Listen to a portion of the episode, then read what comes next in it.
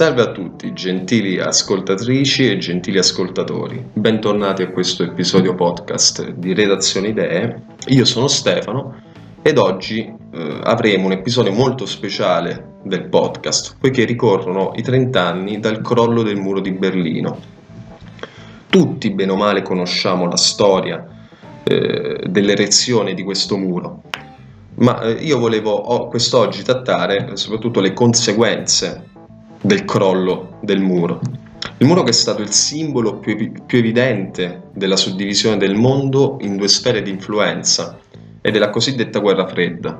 Due sfere di influenza che appunto a Oriente eh, costituivano il cosiddetto blocco sovietico, mentre ad Occidente costituivano eh, il cosiddetto patto atlantico, comunque sia una sfera di influenza a trazione statunitense, possiamo così definirla.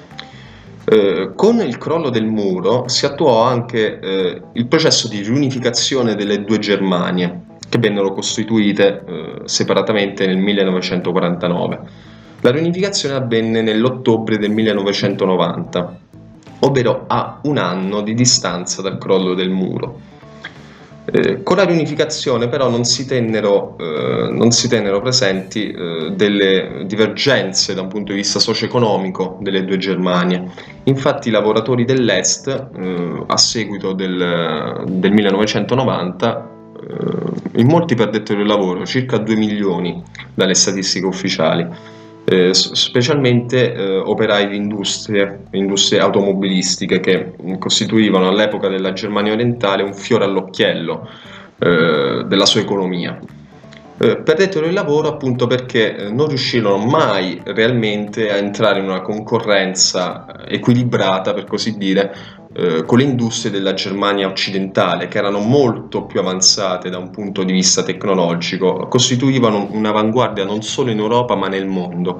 E quindi eh, gli stati orientali le, le, regioni orientali della Germania non riuscirono in un primo momento a tenere il passo e per questo molti lavoratori si videro licenziati. A seguito appunto di questo malcontento si generò quello che è conosciuto come il sentimento dell'ostalgia, che deriva dalla composizione di due parole tedesche, Ost, che vuol dire est, e Algia, nostalgia. Quindi nostalgia dell'est, nostalgia dei bei tempi andati, un po' un si stava meglio quando si stava peggio, che sentiamo molto spesso ripetere anche magari dai nostri genitori o dai nostri nonni. E appunto eh, questo è un sentimento generalizzato di, di nostalgia, de, della solidarietà eh, dell'epoca socialista e comunista, cosa che appunto nel, nel mondo comunista, eh, pardon, nel mondo consumista occidentale eh, non era, non, era, presente, poiché appunto ogni lavoratore ed ogni imprenditore risultava uno squalo, poiché appunto eh, il suo obiettivo primario era quello di fare profitto e quindi per fare profitto non era necessaria la solidarietà, cosa che nella Germania orientale eh, il profitto era minimo, difatti anche le differenze di stipendi fra i dirigenti d'azienda eh, e i lavoratori erano minime, quindi non c'era questo bisogno sfrenato di fare profitto per, per dimostrare la propria ricchezza, cosa che nell'Occidente ormai è diventato uno status quo. Nell'Occidente bene o male tutti vengono valutati in base al loro stipendio, in base a quanto producono, in base a quanto sono influenti. Um, chiaramente nei regimi dove la proprietà privata non esisteva, questo discorso eh, non veniva fatto, poiché appunto eh, eh, era inutile in un certo senso. Altra cosa che si è appunto manifestata eh, tramite, a causa ecco, del risentimento orientale, sono i recenti risultati alle elezioni, specie regionali. Eh, basti pensare appunto che ultimamente, il primo settembre del 2019, quindi pochi mesi fa, in Sassonia, che è appunto una regione storica della Germania orientale, eh, la Fede, ovvero l'Alternative für Deutschland, che è il partito del, dell'ultradestra, dell'estrema destra, che dir si voglia, ha totalizzato il 27,5% dei voti, mentre alle precedenti elezioni regionali del 2014 aveva fatto il 9,7%, quindi in questi 5 anni è riuscita a triplicare i propri voti. Quindi pensate, in una roccaforte comunista, perché eh, fino a 30 anni fa la Sassonia chiaramente rientrando nella Germania eh, orientale aveva appunto questa vocazione rossa, socialista e comunista, in una roccaforte di quel genere l'ultradestra ha preso il 27,5% dei voti dell'elettorato. Questa è appunto una situazione che dovrebbe far riflettere non solo le istituzioni tedesche, ma in generale le istituzioni europee, perché come ben sappiamo, non solo in Germania, ma in generale nell'Europa orientale vi è un forte risentimento contro l'Unione Europea.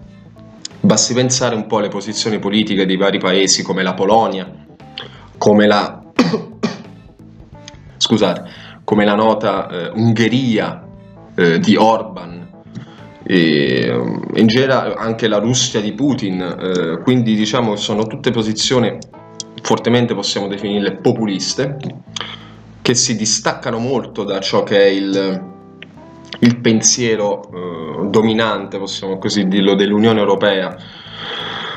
Queste cose appunto dovrebbero far riflettere perché evidentemente l'Unione Europea non è stata capace nel corso di questi 30 anni, dal 1989, di dare una risposta efficiente in queste regioni del mondo. Si sono viste un po' tradite quelle aspettative che avevano a seguito del crollo dei regimi comunisti.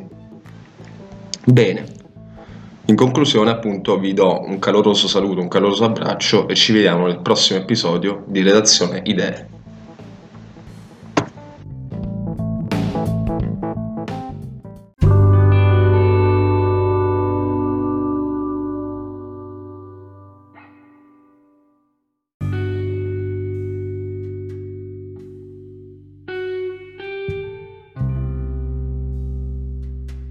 Ringraziamo quindi eh, Stefano Speranza per il suo contributo, ci ha fatto capire come insomma questo anniversario sia caratterizzante non solo per la storia della Germania ma per la storia di tutta l'Europa e anche quindi rispettivamente della nostra Italia.